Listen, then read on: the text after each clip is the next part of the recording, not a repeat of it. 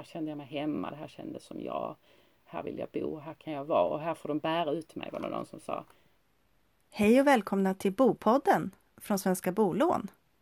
Ibland gör vi kortare nyheter, ibland lite längre avsnitt med samtal och reportage kring bostadsrätter och boende i allmänhet.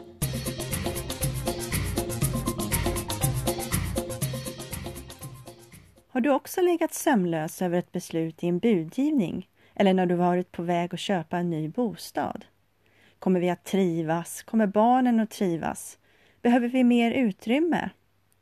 Det här avsnittet handlar om vad vi människor kan tycka är viktigt när vi ska köpa bostadsrätt och vad som kan påverka oss i våra beslut. Att köpa bostad kan vara en kostsam och stor investering så inte minst kan det vara ekonomiska faktorer som är avgörande och betydelsefulla. Jag är på väg till Uppsala universitet. Där pågår en stor konferens för akademiker om boende, ENHR 2018, European Network for Housing Research. En av forskarna som är där har skrivit en avhandling inom ekonomi om hur bostadsrättsköpare kalkylerar och henne ska jag få träffa och prata med. Så häng med! Ja, vi sitter här på Uppsala universitet och jag är här med en av deltagarna på konferensen. Birgitta Witestam Blomqvist. Hej! Hej! Eh, du är civilekonom och även ansvarig för fastighetsmäklarutbildningen vid Malmö universitet. Men du är också ekonomidoktor sedan en tid tillbaka. Eh, Grattis till det! Tackar! Eh, vad handlade din avhandling om? Eh, min avhandling heter Mitt hem och min ekonomi och eh, den handlar om hur eh, människor gör när de köper bostadsrätt och hur de kalkylerar.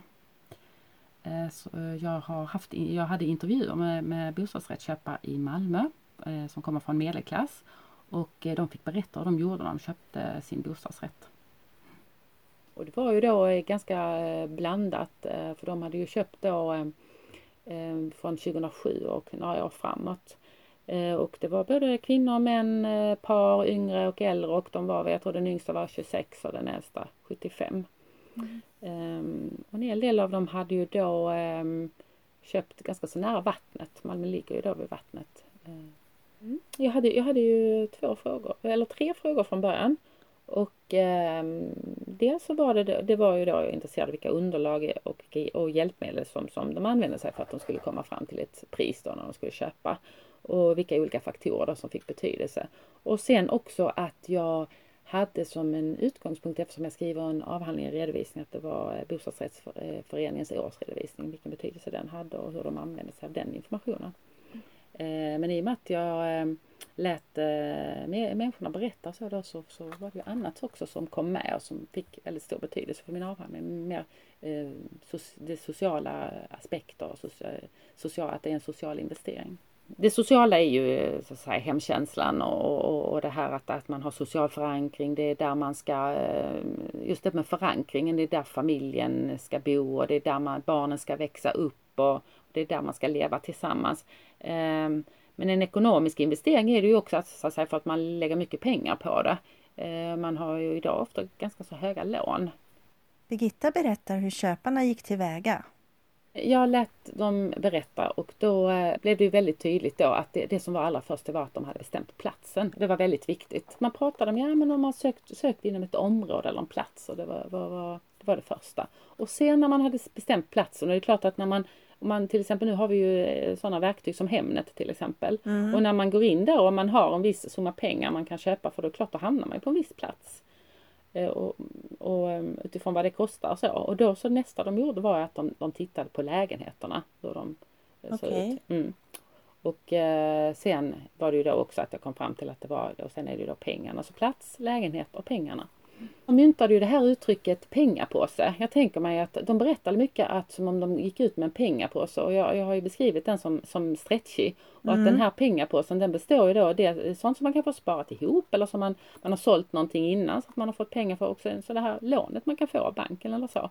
Och att den är stretchig är ju därför att ibland om man ville ha den här bostadsrätten väldigt eh, mycket mm. när det var budgivning så då kunde man ju stretcha på den här påsen och kanske få lite mer mm, lån på banken och så eller ta lite mer till boende än vad man hade tänkt sig från början. Mm. Så att eh, ofta så berättar man som att man, man tog sin pengapåse och så gick man ut till platsen och så började man leta eller, eller de här platserna som var ganska så begränsat var man så att säga sökte. Mm.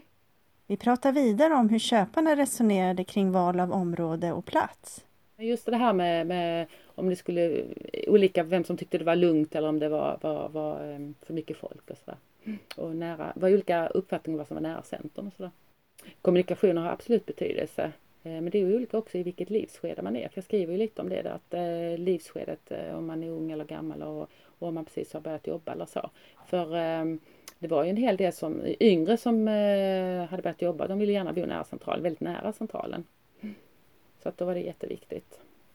Men när det kom till lägenheten så var det ju mycket det här eh, eh, hur eh, det skulle, all, allt från att det skulle vara viss utsikt till att eh, det skulle vara mycket fönster eller lite fönster för man hade mycket bokhyllor med sig som man ville ha kvar till exempel. Mm -hmm. och, och, planlösningen och ljushall och ofta var det sen när de kom in i lägenheten också det här med hemkänslan. För man kan säga hur beskriver man hemkänslan? Ofta kunde det vara väldigt små grejer man beskrev som helt avgörande när man hade kommit rätt då, som något visst golv eller no någonting specifikt. Mm.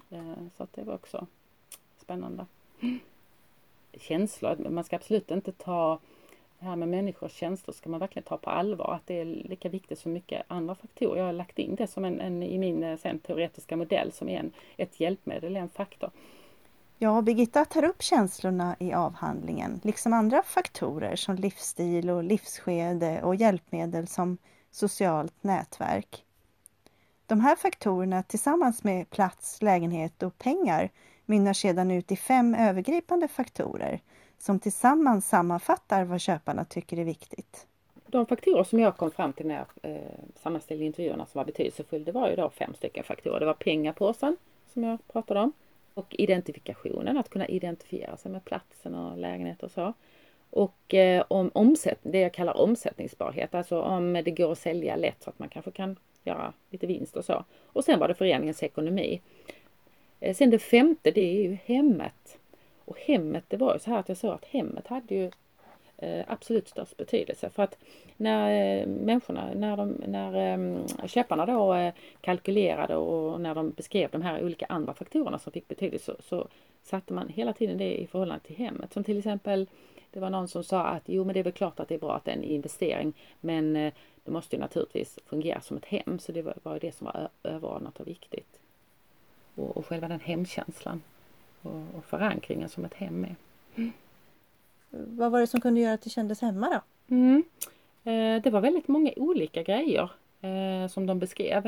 Eh, det kunde vara inne i lägenheten hur det såg ut, hur, det, hur liksom planlösningen var så. Det var någon som ville bo nära vattnet, hade haft mycket anknytning till havet och titta, titta på båtar.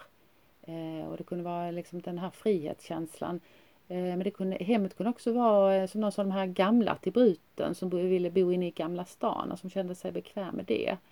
Ehm, och eh, just det här också att hemmet var där man hade kompisar eller där man hade bott tidigare om man så att säga skulle flytta, lämna sitt hus och flytta in igen och så. Mm. Så att det hemmet är ju, ehm, man beskrev mycket med, med känslan liksom att jag kom in och jag, jag förstod att det är den här lägenheten ska jag bjuda på. Och det är just det där, det kändes, det kändes som ett hem. En av frågorna i undersökningen handlade ju om årsredovisningen och om den hade någon betydelse. Jo men det hade den ju men, men eh, i och med att jag lät dem berätta så fritt så eh, kom jag ju fram till det att, att eh, man kan ju undersöka årsredovisningen på så många olika sätt. Och det är ju inte så många som sätter sig och analyserar eh, siffra för siffra eller så men utan det blev mycket att man framförallt att man tog eh, nytta av sitt eh, sociala nätverk och gärna då eller oftast i slutet när man så att säga, redan egentligen hade bestämt sig innan man skulle eh, skriva kontrakt och så. Eh, då tog man någon kompis eller någon, eh, någon på jobbet eller så som man hjälpte att kolla. Men även att man eh, tittade på, eh, jag tänker att man tittar i årsredovisningen också.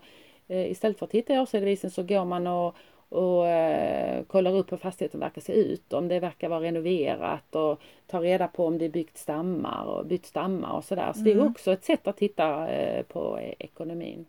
Våra ekonomiska förutsättningar kan även påverka oss på andra vis, precis som till exempel socialt nätverk kan göra. Till exempel utifrån status. Nej, det får ju vara där andra lägger värde. Du, du känner dig mer hemma där andra också eh, så att säga, värdesätter det här ekonomiska kapitalet. Flyttar man inte till ett ställe där det inte har betydelse för att då är det ingen som ser att du köper en Porsche eller Avslutningsvis så frågar jag varför hon tror att hennes avhandling har fått så mycket uppmärksamhet. Hon har till exempel blivit kontaktad av bostadsbolag. Eh, det, det, är ju så här att det är ju det här med var vi vill bo är väldigt intressant men trots det så har eh, man har inte funderat så mycket på det eller man, eh, när man bygger bostäder och sånt. Eh, så att det är de, eh, ofta så står man ju då med tomma lägenheter kanske eller så och, och det var det de ville reda på att hur ska vi tänka för att vi ska bygga mer bostäder som människor vill ha. Det man kan säga egentligen är att människor kalkylerar. Det är klart att de kalkylerar och kalk med kalkylera så menar jag då att man bör kalkylerar socialt och ekonomiskt och man både kvantitativt och kvalitativt. Att man, man skriver i siffror men man, man pratar, man resonerar, man tänker, man känner och så vidare. Och eh, så det är det jag menar med det här med att prata med min sammanflätade kalkylering. Och, och det som är väldigt viktigt när man överhuvudtaget bygger bostäder eller vad man gör, tänka på att, människor, att det är så olika för olika människor det här med vad som är ett hem och vad, vad som får dem att köpa en viss bostadsrätt. Ja, det är väldigt komplext det här med att köpa bostadsrätt.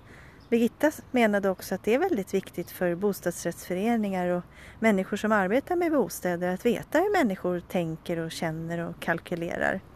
Det finns många fler spännande exempel i avhandlingen så för er som är intresserade så finns den att ladda ner från internet hos Göteborgs universitet, Handelshögskolan. Och titeln var Mitt hem och min ekonomi, hur bostadsrättsköpare kalkylerar.